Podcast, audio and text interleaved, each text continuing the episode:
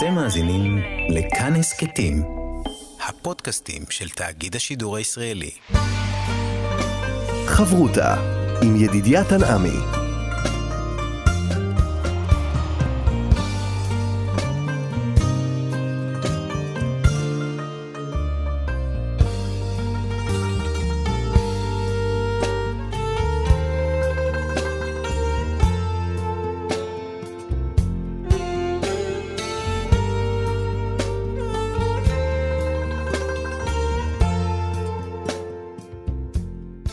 שלום, כאן מורשת, חברותא לימוד משותף עם רבנים ואנשי חינוך בנושא תנ"ך, הלכה ואמונה. היום אנחנו לומדים תנ"ך יחד עם הרב דוקטור יוסף מרקוס, מרצה במכללת הרצוג, מרכז ימי העיון בתנ"ך. כאן ליד המיקרופון, ידידיה תנעמי, שלום לך. שלום ידידיה, נעים להיפגש שוב, משמח, תודה רבה.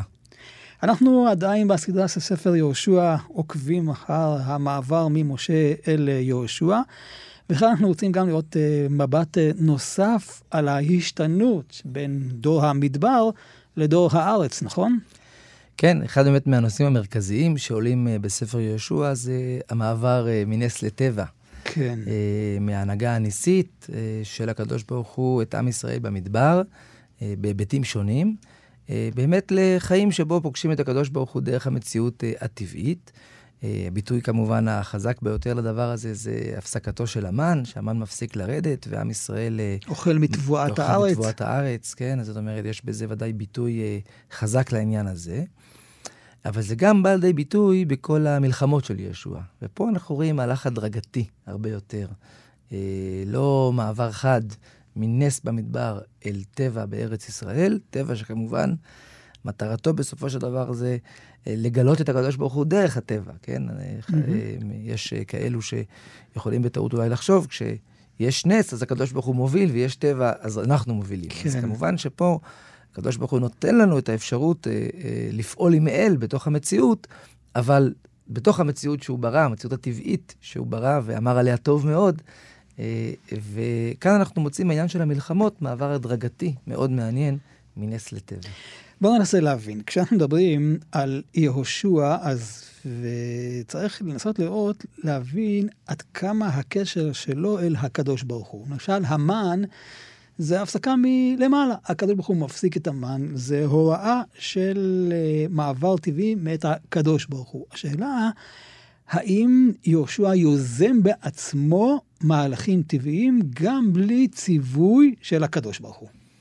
אז זה נושא נורא מעניין, ולדוגמה כאן בפרק ב', אנחנו רואים שישוע פונה בעצם לשניים מרגלים ושולח אותם אה, לראות את הארץ ואת יריחו. לא שמענו כאן במפורש על ציווי מאת הקדוש ברוך הוא לעשות את הדבר הזה. אה, אז זה נראה שהקדוש ברוך הוא נותן לו את יכולת ההנהגה. עצמאות. ועצמאות מסוימת. שזה שונה אה, ממשה רבנו, שלח לך. כלומר, יש כאן איזה ציווי, נכון, נכון. סיוע מאת הקדוש ברוך הוא. נכון. אה, למרות שביחס למקדים של משה, כמובן השאלה שעולה ביחס שבין ספר במדבר לספר דברים, נכון. זה מי יזם את שליחות העם, או אה, הקדוש ברוך הוא. אה, אבל כאן זה נראה שישוע שולח אותם בעצמו. זה כשלעצמו לא, לא חייב להיות דבר כמובן בעייתי, כן? זאת אומרת, יש לישוע הנהגה, ולפחות נראה שישוע מבין שהוא צריך לכבוש את הארץ באופן טבעי, כן? עם עזרתו של הקדוש ברוך הוא, כפי שהוא הבטיח לו, אבל באופן טבעי. ולכן הוא שולח שניים אה, אה, אנשים מרגלים, לראות את הארץ ואת יריחו. בפשטות, לראות את הארץ ואת יריחו, לראות בתנ"ך, ודאי בהקשרים כאלו, זה לראות את הארץ, זה לראות את הפתחים של הארץ, mm. לראות את המקומות שאפשר אה, להיכנס אליהם ולכבוש אותה בצורה טובה. אז נראה שישוע, לפחות בשלב הזה, מבין שכיבוש יריחו ייעשה באופן טבעי. דהיינו, כן. במלחמה. אה, אה, טבעי. שזה אולי קצת שונה ממטרת השליחות של אה, משה, זה יותר להכיר את הארץ, לחבב אותה על עם ישראל, וכאן זה ממש ממוקד למשימה צבאית. כך זה נראה, כן, כך זה נראה. אבל המעניין הוא שזה לא בדיוק מה שקרה. זאת אומרת, המרגלים האלו מגיעים ליריחו, ומגיעים לביתה של רחב, וכבר הפסוק הבא מלמד שמלך יריחו עלה עליהם. ויאמר למלך יריחו לאמור, הנה אנשים באו הנה הלילה מבני ישראל לחפור את הארץ. ואז בעצם מתחיל כל הסיפור שאנחנו מכירים, שהמלך אה, מביא אנשים ודופקים על דלתה של רחב, היא מחביאה אותם. ומצפינה אותם אה, בגג, ואחרי ש... ואז היא מדברת על המרגלים, ואומרת להם בעצם כמה אנחנו מפחדים מכם, ומחכה שהשליחים של המלך יעזבו, mm-hmm. ואומרת למרגלים ללכת להתחבא בהר עד שיחפשו אתכם. בקיצור, המשימה שלכאורה המרגלים נשלחו אליה, נכשלה. לא, לא התבצעה, בדיוק, הם נכשלו די מהר.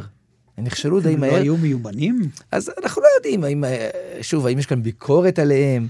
אני, אני לא חושב ש, שהכתוב רומז לכאן ולכאן, אבל העובדה היא שבמ, שבמידה מסוימת הקדוש ברוך הוא הכשיל את המשימה הזאת. Mm. זאת אומרת, אם אנחנו מבינים נכון את, ה, את פסוק א', לכו ראו את הארץ ואת יריחו, שישוע מצווה אותם בעצם ציווי אה, צבאי, לראות מאיפה אפשר לכבוש, בסוף קורה משהו אחר לחלוטין. הם לא נותנים לישוע מידע צבאי.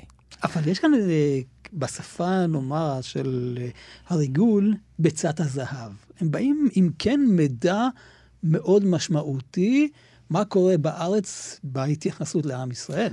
נכון, מבחינה אה, רוחנית נפשית. כן. זה נכון. אה, רק אני חושב שבעצם אה, הקדוש ברוך הוא אומר לישוע, המשימה הצליחה, אבל זו משימה אחרת ממה שאתה חשבת. אה. זאת אומרת, אתה שלחת אותם בשביל לראות איך כובשים את הארץ. אני רוצה שהם יעבירו לך בעיקר מידע אחר, וזה על, ה, על היחס הנפשי, על מה התחושה שלהם. וכל זה למה? כי בסוף אנחנו יודעים שבאמת יריחו לא נכבשה בטבע, נכבשה בנס. נכון, אז בעצם אומרת, לא היה, לא היה צורך, צורך לראות איך לפרוץ, כי החומה נפלה. Mm-hmm. אז פה אנחנו מוצאים באמת איזשהו תהליך שישוע כבר חושב לפחות כ... בתור התחלה שהמלחמה הזו, כבר המלחמה הזו צריכה להיעשות באופן טבעי, וצריך לשלוח מרגלים, ולראות איך לכבוש. וכאן הקדוש ברוך הוא אה, בעצם רומז לו, חכה. אה, חכה. הטבע יגיע. אה, יריחות יכבש, אה, יכבשו אותה באופן טיפה אחר, ובתור התחלה, מה שהמידע שחשוב לקחת, זה המידע על הפחד של העם. אה, יש פה עוד הרבה דברים אפשר לדבר על, רחב לא רק אומרת להם מה העם מרגיש, רחב באופן אישי, גם מביא, מביאה פה הצהרת אמונה ממש מאוד משמעותית, כן? ממש ציטוט של דברים שהקדוש ברוך הוא אומר בספר דברים, כן? אז היא גם אומרת להם, כי השם הוא האלוהים, כי השם אלוקיכם הוא אלוהים בשמיים ממעל ולארץ מתחת. כן, יש פה גם סיפור בעצם של, אה, של רחב, שאחרי זה אנחנו מוצאים את חז"ל שאומרים שהתגיירה והתחתנה עם יהושע בעצמו, כן? שזה ממש מדהים. קצת מזכיר את יתרו, שרגע נכון. לפני מתן תורה, יש לנו את הדמות המתגיירת. ופה, רגע לפני הכניסה לארץ, כשצריך להילחם בעמי הארץ, יש גם את הדמות שבוחרת אחרת. יפה. אה, אבל בהקשר של הנס וטבע, אני חושב שיש פה אה, באמת איזשהו מהלך ראשוני מצד ישוע, ומסר של הקדוש ברוך הוא, שאומר לו, הטבע יגיע עוד מעט, צריך להתחיל בנס. למה בעצם הקדוש ברוך הוא רוצה לפתוח דווקא בנס עם יריחו? כמכה חזקה בהתחלה, השפעה מאוד גדולה. זה אולי מוביל אותנו לשאלות כלליות על היחס בין נס לטבע נכון. אה, אה, בהנהגה של הקדוש ברוך הוא בעולם, עד כמה אנחנו שואפים שכל חיינו יהיו ניסים, לפחות ניסים גלויים, אה, עוד כמה אנחנו שואפים אה, מצד שני אה, לפגוש את הקדוש ברוך הוא דרך המציאות. אה, אז הרב קוק בכמה מקומות מדבר על כך שהנס הוא סוג של תרופה. כאשר אה, האדם או העם לא מסוגלים לפגוש את הקדוש ברוך הוא דרך הטבע, אז אין ברירה אלא לעשות ניסים yes. שיוצאים מגדר הטבע. זאת אומרת, כן יש אידיאל שנפגוש את הקדוש ברוך הוא אה, דרך המציאות. כי זה המציאות שהוא ברא. אה, והפריצה צריכה להיעשות בעיקר כשיש אה, אה, איזושהי בעיה או, או צריך לחזק משהו. ופה אפשר לומר שצריך לחנך את העם. זאת אומרת, אה, אה, בסופו של דבר, חלק מהסכנה עם הכניסה וכיבוש הארץ והמעבר אה, לעולם הטבע, כוחי ועוצם של... ידי, וואו. בדיוק, הסכנה של כוחי ועוצם ידי. אה, וזה באמת היה הציווי ביריחו, לא לקחת מן החרם. לא מצאנו איסור כללי לקחת מהשלל, אבל הצורך להחרים את יריחו ולא לקחת ממנה כלום, זה בדיוק לומר, זה לא אני. אדם זכאי ליהנות מפרי עמלו כשהוא עמל. כשהוא עשה משהו בשביל זה. אבל uh, uh, כאשר עם ישראל נכנס לארץ, הקדוש ברוך הוא רוצה לומר להם בראש ובראשונה, זה אני. אתם שותפים, בהמשך השותפות שלכם גם תקבל ביטוי בזה שתזכו לקבל מן השלל, אבל בתור התחלה זה כמו ביקורים. בתור התחלה זה צריך להיות מוקדש לקדוש ברוך הוא. וזה החטא החמור של החאן. זה לא רק שהחאן, זה לא רק שהחאן אה, אה, חמד ומעל, זה רק חטא מעילה נקודתי, שזה כמובן חטא חמור בתורה למעול בקודש. אבל זה מבטא איזושהי תפיסה שהדבר הזה הוא שלי.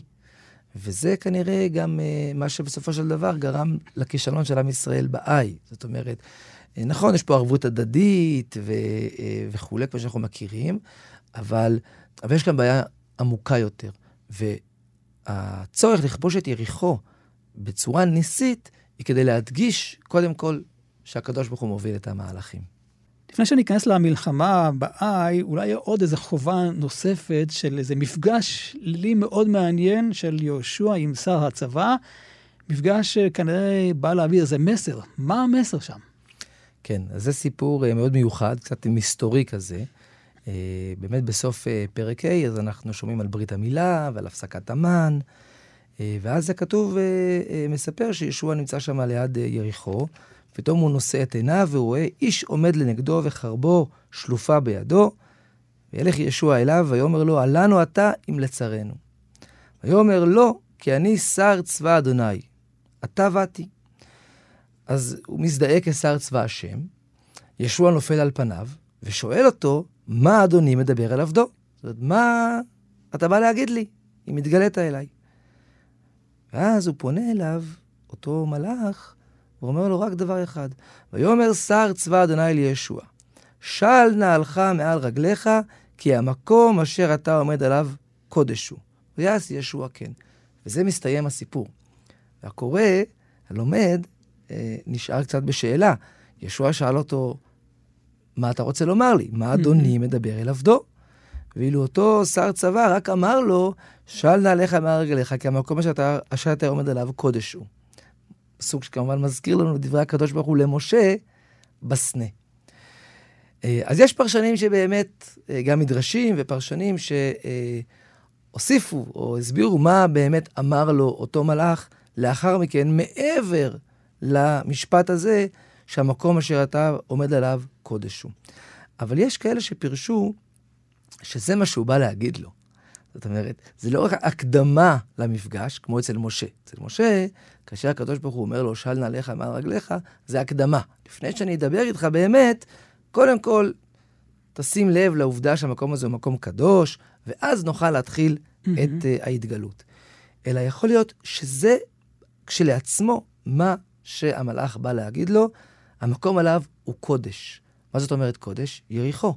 קודש להשם, במובן הזה שרק הקדוש ברוך הוא אה, ינצח יפה. את המלחמה. וגם, שוב, זה מוביל אותנו לסיפור של החרם עם החאן. אם זה בדיוק. קודש, אף אחד לא יכול לגעת, אף אחד לא יכול להשתמש. בדיוק, ולכן צריך פה שר צבא של השם עם החרב. השם יילחם לכם, ואתם תחרישון. זה ככה שלב התחל... הראשון. זה היה השלב הראשון, וגם פה אנחנו בשלב הראשון. זה היה השלב הראשון של המדבר. גם שם, אגב, יש מהלך כזה של נס וטבע, mm-hmm. קצת עם עמלק לאחר מכן. אבל גם פה, המלאך אה, אותו שר צבא השם בא להגיד לישוע, המקום הזה קודש. גם ארץ ישראל כולה, אבל גם יריחו, היא קודש, ולכן המלחמה עליה תעשה. בצורה ניסית.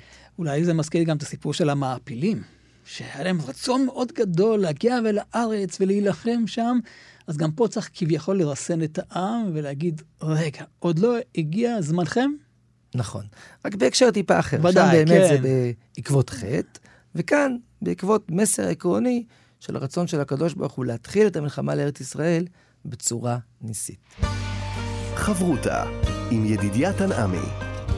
חברותה בתנ"ך כאן אה, במורשת, יחד עם הרב דוקטור יוסף אה, מרקוס, ואנחנו ממשיכים בסדרה של אה, לימוד הפרק בתנ"ך, ואנחנו בספר יהושע, ודיברנו על התהליך של מלחמת יריחו, שזה משהו ניסי. מתי היה המעבר ההדרגתי הבא? כן, אז כשאומרים הדרגתי, אז קשה להגיד מתי. מתי זה, זה נקודת זיהוי, זמן אה, כן. ספציפית, והדרגתי זה באמת משהו יותר אה, תהליכי. אה, אז אני חושב שאנחנו מוצאים את זה כמובן בראש ובראשונה במלחמה באי.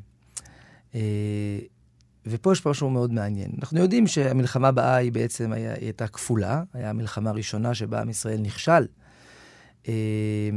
בעקבות החטא של אחן, כפי שישוע מגלה בדיעבד, זה גם mm-hmm. נורא מעניין. הקדוש ברוך הוא לא מגלה לישוע בהתחלה, לא אומר לו, רגע, אחן חטא, אל תצא למלחמה. רק אחרי שהעם נכשל במלחמה.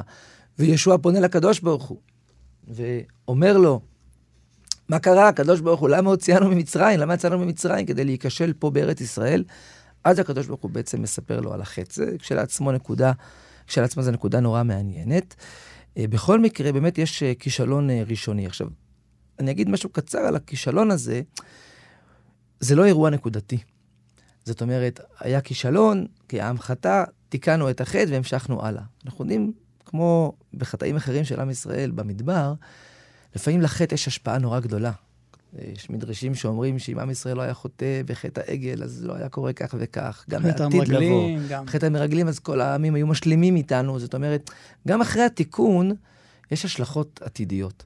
ופה אנחנו רואים את זה בצורה מאוד חזקה, כי בפרק ה', אחרי uh, חציית הירדן, יש פסוק נורא מעניין, פרק ה', פסוק א', ויהי כשמוע כל מלכי האמורי שבעבר הירדן ימה, וכל מלכי הכנעני אשר על הים, את אשר הוביש אדוני את מי הירדן מפני בני ישראל, עד עוברם, וימס לבבם, ולא היה בם עוד רוח מפני בני ישראל. דברים דומים שאומרת גם רחב לפני כן, אבל פה כתוב על כל העמים, כולם, שאין להם כוח עמידה מול, מול עם ישראל, הם מפחדים נורא. כמו שאומרים בשירת הים, אז נבהלו נכון, וכו'. נכון, נכון. אז הנה פה אנחנו מוצאים את זה. אבל בסוף, ואז מגיע הסיפור עם האי, והכישלון באי. ואחרי המלחמה עם האי, אנחנו נפגוש פתאום את העמים שמתארגנים למלחמה עם עם ישראל. מה קרה? כן, איך פתאום אה, אותם עמים שלפני רגע כל כך פחדו, בפרק ט', פסוק א', אחרי הניצחון על האי, בהערכה השנייה, אז כתוב, ויהי כשמוע כל המלכים, אותם ממש פסוקים כמו פרק ה'. ויהי כשמוע כל המלכים שבעבר הירדן, בהר ובשפלה ובכל חוף הים הגדול אל מול הלבנון, החיטי והאמורי הכנעני, הפריזי, החיבי והיבוסי, ויתקבצו יחדיו להילחם עם יהושע ועם ישראל פה אחד. מה הם שמעו? כושר ההרתעה הלך. כתוב לא אומר, כושר ההרתעה הלך. זאת אומרת, החטא של עם ישראל, שגרם לכישלון במלחמה הראשונה מן האי, בסופו של דבר היה לו השפעה רחבה, שאילץ את ישוע להילחם לאחר מכן. בכל מקרה זה לגבי ה, אה, באמת הכישלון הראשון אה, אה, מול האי. ואז לאחר התיקון, והגורל, ומציאת החאן וכולי, בעצם עם ישראל הולך שוב להילחם עם, עם האי, כן? אגב, האי ממוקמת באזור בית אל, קצת נכנסים פנימה אל הארץ, היינו ביריחו, אה, למטה בבקעה, ועכשיו כבר מתחילים לעלות בהר. ועם אה, ישראל אה, ניגש למערכה השנייה, והקדוש ברוך הוא מתגלה כאן כמצביא, כן? אה, כמישהו שמלווה את ישוע לא רק ברמה הרוחנית, אלא נותן לו עצות צבאיות, שזה מאוד מפתיע. ויאמר אדוני לישוע, אל תירא ואל תחת, זה בסדר, זה אמירה מאוד mm-hmm. עקרונית. הקדוש ברוך הוא נותן לישוע עצות אה, צבאיות, והוא אומר לו כאן בפסוק אה, ב', ועשית לאי ולמלכה כאשר עשית ליריחו ולמלכה, רק שללה ובהמתה תבוזו לכם, שים לך עורב לעיר מאחריה. כן, הקדוש ברוך הוא אומר לישוע, איך לכבוש את האי? באמת זה מה שישוע עושה, הוא שם עורב, אולי שני עורבים אפילו. אמ, אז הקדוש ברוך הוא מאוד מעורב כאן באופן שבו עם ישראל יילחם. כלומר, יש כאן משהו מלמעלה, לכאורה ניסי מאת הקדוש ברוך הוא, אבל דיברנו על ההדרגה, הנה בדיוק המעבר הזה של השילוב של הביחד. גם הקדוש ברוך הוא וגם יהושע, משהו טבעי. בדיוק. גם uh, מצד אחד להילחם עם הרבה צבא ולעשות mm-hmm. uh, מהלך צבאי. הרי לו הקדוש ברוך הוא רצה, יכל היה להמטיר אש וגופרית על, כן. על האי ולגמור את כל הסיפור. אבל הקדוש ברוך הוא מעוניין לעבור לטבע, אבל בהדרגה. אז ההדרגה הזאת היא באמת שילוב שהוא נותן לישוע הוראות. השילוב הזה של הנס וטבע במלחמה עם האי, בא לידי ביטוי גם בהמשך. אה, אנחנו אה, אה,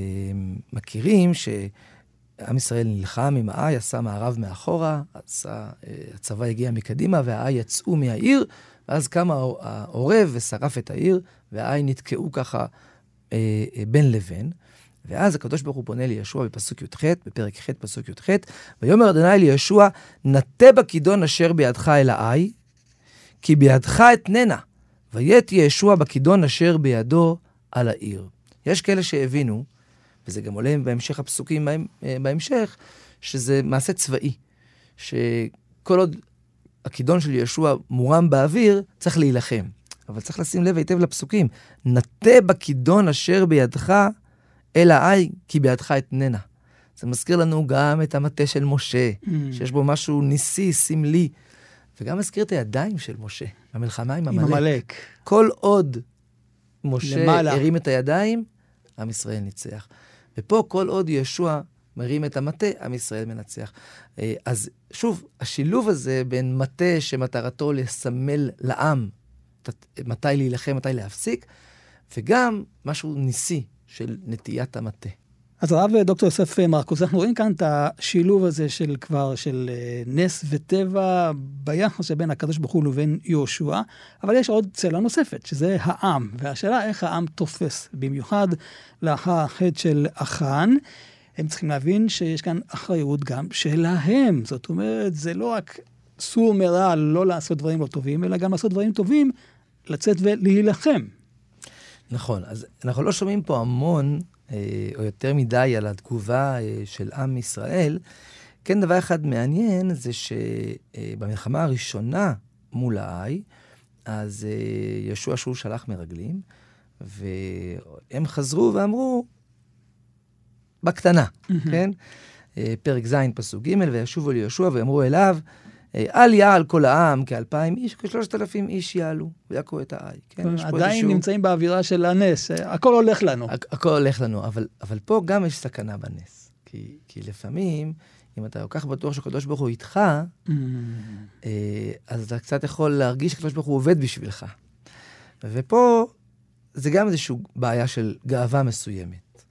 אה, ולכן במלחמה השנייה מצאנו פתאום צבא שלם. אוקיי? זאת אומרת, גם אם הקדוש ברוך הוא עושה ניסים, צריך לתאם את זה איתו. אי אפשר לסמוך על הנס, וזה, וזה ודאי אחד מהמסרים פה. כי שוב, במלחמה עם אה, האי הראשונה, יהושע לא מתייעץ עם הקדוש ברוך הוא. ושוב, לא בטוח שזה כשלעצמו בעייתי, אבל הוא פשוט שולח מרגלים אה, לרגל את האי, והוא שומע להם, והוא באמת שולח צבא מאוד מאוד קטן. אה, אז מצד אחד, הם נכשלו, כי היה את החטא של החאן. ומצד שני, יש פה גם איזושהי בעיה שעוברת בעם, ואולי זה מלמד אותנו שגם מה שהיה אצל החאן בלב, היה אצל עוד אנשים. כי אמרנו שהחאן, החטא שלו הוא לא רק מעילה נקודתית. Mm-hmm. הוא תחושה של גאווה, זה שלי. אם אני כבשתי, אני יכול לקחת. ופה אולי אנחנו רואים שהעם לקח את הנס לעצמו. מובן מאליו גם כן. לעצמו. הקדוש ברוך הוא איתנו, אז אנחנו יכולים לפעול אה, כפי שאנחנו אה, חושבים. ו- והקדוש ברוך הוא uh, יעבוד אצלנו קצת. ואולי זה גם המסר, ופה אנחנו רואים שבאמת העם הבין את המסר הזה. ישוע והעם ששולחים צבא גדול להילחם עם האי uh, ולנצח. כושר ההרתעה עכשיו, שוקם? אז אמרנו, ההרתעה לא שוקמה. זאת אומרת, אחרי המלחמה עם האי, זה מה שמצאנו בפרק ט'. למרות, למרות הניצחון? למרות הניצחון. מה שאמרנו מקודם, זה היחס בין פרק ה' לפרק ט'. Mm-hmm. פרק ה' זה הפסוקים שאחר חציית הירדן. יכלנו לחשוב, בסדר, היה נפילה בעי, אבל אחרי זה ניצחנו, ניצחון גדול, והכל נשכח. מה שמלמד אותנו פרק ט', שזה לא ככה. זה לא מספיק. זאת אומרת, זה לא מספיק. אחרי הכישלון האחד שהיה, נצטרך לעבוד יותר קשה. וזה נראה בחלק הבא. חברותה עם ידידיה תנעמי. חברותא בתנ"ך כאן במורשת, ואנחנו במעבר הזה מנס אל טבע המהלכים של יהושע בכיבוש הארץ. והנה, לאחר מלחמת האי יש לכאורה איזו הפסקה מסוימת במלחמות, ואנחנו פוגשים את הסיפור של הברית בהר גריזים ובהר עיבל. ואז יש את ההמשך של המלחמות, הדרום, הצפון. מה קרה? למה דווקא נעצרנו כאן ואז עושים את הברית? אז זו שאלה שיש בה גם היבטים אה, אה, עקרוניים, אה, מחשבתיים, וגם היבטים גיאוגרפיים לשאלה mm. הזאת. זאת אומרת, קודם כל צריך לזכור שבספר דברים הקדוש ברוך הוא אה, מצווה את משה על, על הברית הזאת, ברית שהתחילה כבר בספר דברים, אה, ברית אה, בערבות מואב ונמשכת פה, והקדוש ברוך הוא אומר לישוע שתעבור את הירדן, דבר ראשון, ברית בהר עיבל. אז במובן מסוים, אה, זה לא הפסקה, אלא זה התחלה. זאת אומרת, יריחו והעי זה סוג של הקדמה. זה קצת מחוץ לסיפור הגדול mm-hmm. של כיבוש הארץ. זה רק השער, זה הפתח. אחרי שנכנסנו בפתח, אפשר לגשת להר עיבל ועל ההר גריזים, לעשות את הברית, ורק לאחר מכן באמת להתחיל להילחם על ארץ ישראל. אז בקריאה ראשונית זה נראה כאילו באמצע, כן. אבל בעצם מתברר שזה ההתחלה. אם אנחנו רואים את אה, יריחו והעי כהקדמה, ואת העניין המרכזי של כיבוש הארץ לאחר הר עיבל והר גריזים. מה מיוחד בברית הזאת שהיא משנה את המציאות של המעבר מהמלחמה בהתחלה אל המלחמה בסוף, שהיא בעצם סגירת הכיבוש?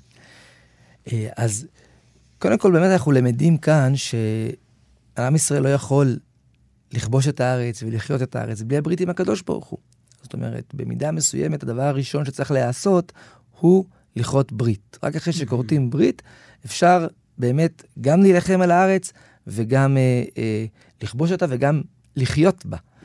אה, ולכן אה, הדבר הזה הוא מאוד חשוב. מבחינה מידה מסוימת מציאותית, היה צריך קודם כל לעבור דרך יריחו והעי. זה לא רק מציאותית, יש גם מסרים שראינו. אה, שוב, את יריחו שהיא צריכה להיות חרם, אה, אבל אולי דווקא בגלל שעוד רגע המלחמות יהיו יותר ויותר טבעיות, אז הברית היא עוד יותר משמעותית. חשובה ו- אה, אה, ומשמעותית.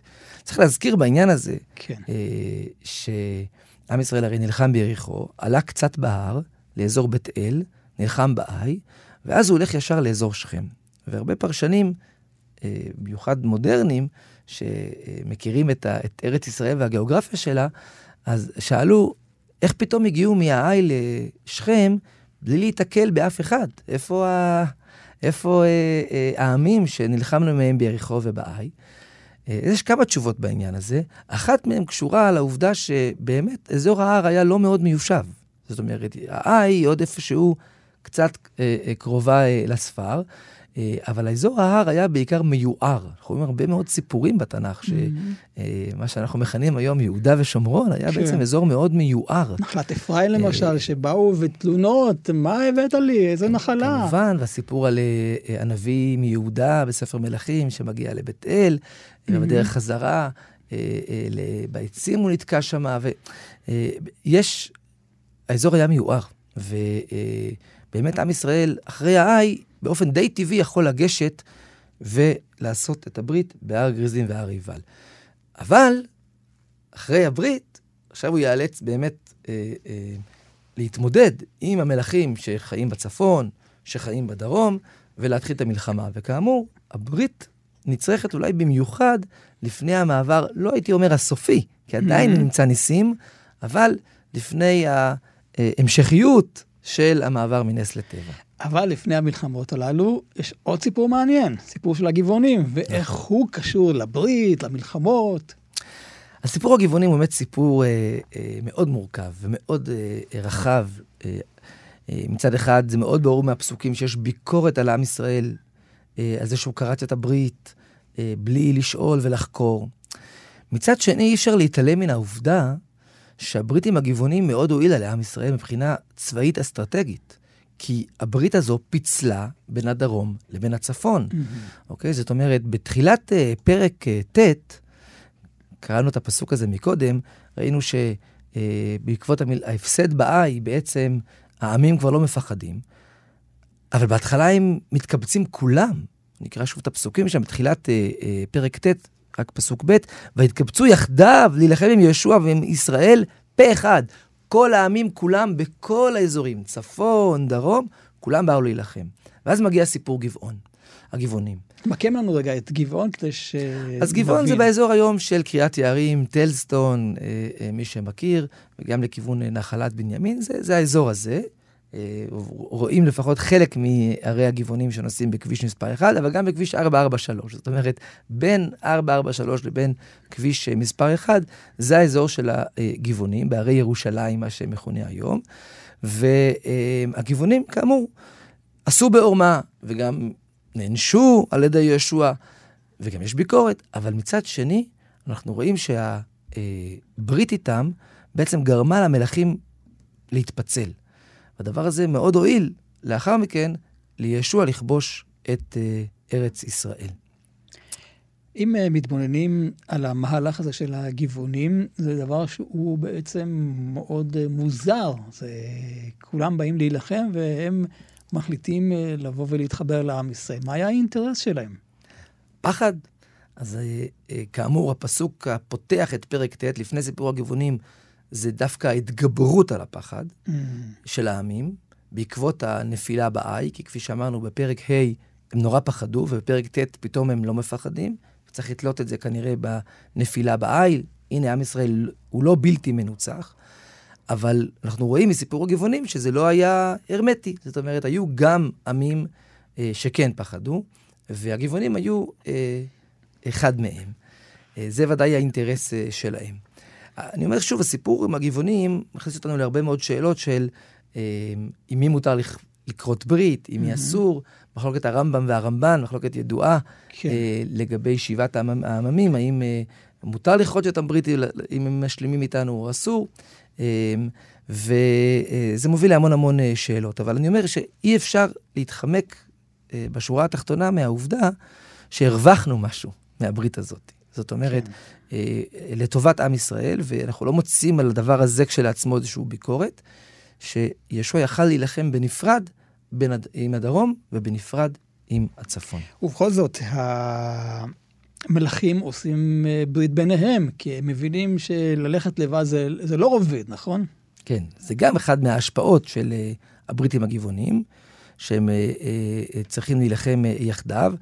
אמ, ופה אנחנו באמת מוצאים מלחמה, שמצד אחד היא מלחמה אמיתית, עם מרדפים אה, וכדומה, אבל עדיין יש לנו פה את הביטוי של הנס, כן? כאשר אה, ישוע נמצא אה, שם באזור גבעון, דרך מעלה בית חורון, אמ, אז מצד אחד הוא רודף אחריהם עד הזקה ועד מקדם, ממש דרך עמק איילון mm-hmm. של ימינו, ממש אזור קיבוץ שעלבים.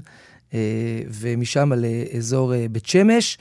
אה, זה הכיוון שישוע רודף אחריהם. אבל הקדוש ברוך הוא מחליט להתערב. כאילו, זה נראה שזה מצליח, כן? כתוב, וירדפם דרך מעלה בית חורון ויקם עד הזקה ועד מקדה, זאת אומרת, הכל בסדר. ובכל זאת הקדוש ברוך הוא... מוסיף משהו משלו. מוסיף משהו משלו. למרות שזה לא נראה מוכרח מבחינת הצלחת המלחמה. ויהי בנוסה מפני ישראל, הם במורד בית חורון, ואדוני השליך עליהם אבנים גדולות מן השמיים עד הזקה, וימותו רבים אשר מתו באבני הברד, מה שיהרגו בני ישראל בחרב. זאת אומרת, עם ישראל בא להצליח, והקדוש ברוך הוא לוקח מהם את ההצלחה. זה מעניין, כי, אבל עדיין, עם ישראל מתחיל. כי יש כן. כאן את הפתאום שמופיע פה, יש את העניין של הלילה. כן יש כאן טקטיקה מלחמתית, אבל יש כאן, אתה אומר, השלמה מלמעלה. בדיוק. זאת אומרת, השלמה שיכלנו להגיד שכביכול לא נצרכת. זאת אומרת, לפעמים יש נס שאנחנו אומרים, בלי הנס לא היינו מצליחים. אם עם ישראל מגיע לים סוף, הקדוש ברוך הוא לא היה אה, חוצה את הים, mm-hmm. גוזר את הים, אז אי אפשר היה לעבור אותו. אבל במלחמה עם האי השנייה, אפשר היה לנצח גם בלי שהקדוש ברוך הוא נותן הוראות, לכאורה. וגם פה אפשר היה לנצח גם בלי הנס הזה. אבל בתהליך ההדרגתי, הקדוש ברוך הוא מעוניין שיהיה גם נס, כדי ששוב, כדי שלא נתבלבל. שתביעה ש... אלוקית, ממש תביעה אלוקית בטית, כן? אה, בדיוק. שמטבע לשון, כן? בדיוק. שירגישו שהם לא לבד, לא כוכבי ועוצם. בדיוק, בדיוק. ו... ולכן, שוב, אנחנו מוצאים פה גם את, גם פה אנחנו מוצאים את ההדרגתיות הזאת, ואני חושב שזה מאוד מודגש, שרק אחרי שהם כבר רודפים אחריהם, והם כבר גם ככה מנצחים, הקדוש ברוך הוא מתערב ואפילו אה, האבנים שהקדוש ברוך הוא הוריד, הרגו יותר מאשר מה שבני ישראל הרגו אה, בחרב. וגם העניין הזה של שמש בגבעון דום. כמובן, שייתן להם זמן להילחם. ושוב, מצד אחד הם נלחמים, מצד שני, הקדוש ברוך הוא מעניק להם עוד, עוד זמן. עכשיו, זה באמת בעיקר במלחמה הזאת עם uh, מלכי הדרום. במלכי הצפון כבר אנחנו פחות מוצאים את זה. שם כבר אנחנו ממש, לכאורה, עברנו uh, לעולם uh, uh, uh, הטבעי. שבו ישוע נלחם אה, על הארץ. אז הנה, עברנו למלחמה בצפון, כפי שאתה מתאר לנו כאן, ושם אין את החשש הזה של כוחי ועוצם ידי. אם עוברים למלחמה טבעית, אה, עדיין יכול להיות טעויות. עד כמה באמת המסר הופנם? אז קודם כל זה עניין של טווח ארוך, ותמיד החשש קיים שלמרות אה, שנפרדנו מהנס ועברנו לטבע, המסר לא אה, יופנם באופן אה, מלא. אבל באופן ספציפי, פה אנחנו מוצאים משהו מאוד מעניין. כאמור, זו מלחמה הרבה יותר טבעית. הכתוב עצמו מדגיש שהקדוש ברוך הוא נתן אותם ביד ישראל. זה ברור, זה האמונה שלנו, שכפי שהדגשנו מקודם, גם שיש צורך לעבוד דרך הטבע, אה, אם לא, לא נראה את יד השם בעניינים, אז, אז שום דבר לא אה, אה, שווה. אה, אז מצד אחד כתוב באופן כללי, ויתנם השם ביד ישראל, אה, אבל כאמור המלחמה היא טבעית. אבל אז מופיע ציווי מעניין בפסוק ט': ויעש להם ישוע, כאשר אמר לו אדוני, את סוסיהם עיקר ואת מרכבותיהם שרף באש. אנחנו מגלים פה על ציווי שהקדוש ברוך הוא ציווה את ישוע. לקחת את הסוסים והמרכבות של מלכי הצפון, אה, ולעקור את המרכבות והסוסים שלהם. כן, הציווי יופיע בפסוק ו', וישוע מיישם אותו בפסוק ט'. וכן, אין לזה שום היגיון אסטרטגי, כן? ניצחת במלחמה, mm-hmm. לקחת טנקים אה, סורים, אז תשתמש בהם. אה, אבל פה אנחנו מוצאים את הדרך של התורה, גם בתוך העולם הטבעי, לחפש איך עם ישראל לא יתגאה ולא ייקח את הדברים על עצמו וישכח את הקדוש ברוך הוא. אה, וזה, אה, כן, על ידי אה, עקירת הסוסים ושריפת המרכבות, שבעצם אומרת, א', סוס אנחנו יודעים שמסמל גאווה באופן כללי, אבל בעצם אומרת, לא רק הכוח הצבאי הגדול שיהיה לרשותנו זה מה שינצח. כאילו ישוע כאילו סוגר חלק מהמחסנים הצבאיים לקראת mm-hmm. העתיד ואומר, גם בפחות ננצח. קצת מזכיר, קצת, את גדעון, שקדוש ברוך הוא מוריד לו כל הזמן לוחמים, אה, כדי, בסוף זו מלחמה טבעית באופן יחסי, כן? הוא מפחיד אותם, ואז הם בורחים, אבל הצורך בהורדת הלוחמים היא באמת כדי אה, לדעת ולהפנים שהקדוש ברוך הוא מנהל את העניינים. ופה אנחנו רואים דרך אחרת, אה, כדי אה, שלא נתגאה ושלא אה, נשייך את הדברים לעצמנו. אה, עד עכשיו זה היה על ידי הנס, עכשיו זה בתוך הטבע על ידי אמצעים אחרים. פה לפחות אה, על ידי סגירת חלק מ... במרכאות מחסני הצבא. אה, והדבר הזה כמובן יאפשר ויצריך את עם ישראל הרבה יותר להתפלל והרבה יותר לתלות את העיניים שלו אה, כלפי אה, מעלה. אז אולי נבוא ונסכם, השתמשנו הרבה בביטוי הזה, כוחי ועוצם ידי, והמקור הוא מספר דברים, שמשה רבנו בא ואומר, פן תאכל ושבעת ובתים טובים תבנה וישבת ובקרך וצונך ירביון וכסף וזהב ירבה לך, וכל אשר לך ירבה. ואז ואמרת בלבביך, כוחי ועוצם ידי עשה לי את החיל הזה. ואז וזכרת את השם אלוהיך, כי הוא הנותן לך כוח לעשות חיל. אז רוב המפרשים באמת אה, פירשו בדרך שלנו, שהסברנו שיש חשש שאנשים יגידו, כוחי ועוצם ידי אמר לי את הסיפור הזה. אבל הדרשות הר"ן נותן כיוון מאוד מעניין, ואולי זה בעצם החינוך שהקדוש ברוך הוא הוביל פה דרך יהושע, שלא צריך להיבהל, צריך לדעת שיש כוח ויש חיל, ואפשר להשתמש בו. אבל צריך לזכור, וזכרת מאיפה המקור של הכוח הזה. כי הוא הנותן לך כוח לעשות חיל. נכון, יפה מאוד. הרב ציוד היה גם כן מרבה לצטט, לצטט את דרשות הר"ן הזה. אה, ובאמת, זה, זה האמירה של לפעול עם אל. זאת אומרת, כן. אנחנו, אה, כתוב שהוא מצפה מאיתנו לא אה, להרים ידיים ולהגיד, אתה תפעל ואנחנו רק נהיה פסיביים. לפעול, אבל לזכור תמיד שהקדוש ברוך הוא, הוא זה שבסופו של דבר נותן לנו את החי לעשות את הדבר הזה. תודה רבה לך הרב דוקטור יוסף מרקוס, מרצה במכללת הרצוג, מרכזת ימי העיון בתנ"ך. אנחנו נשוב וניפגש בחברותה הבאה. תודה רבה ידידיה, חורף טוב. ונזכיר שאת החברותה הזאת ושאר החברותות אפשר אה, לשמוע שוב באתר כאן אה, מורשת ובשאר יישומי ההסכתים. אתם מאזינים לכאן הסכתים, הפודקאסטים של תאגיד השידור הישראלי.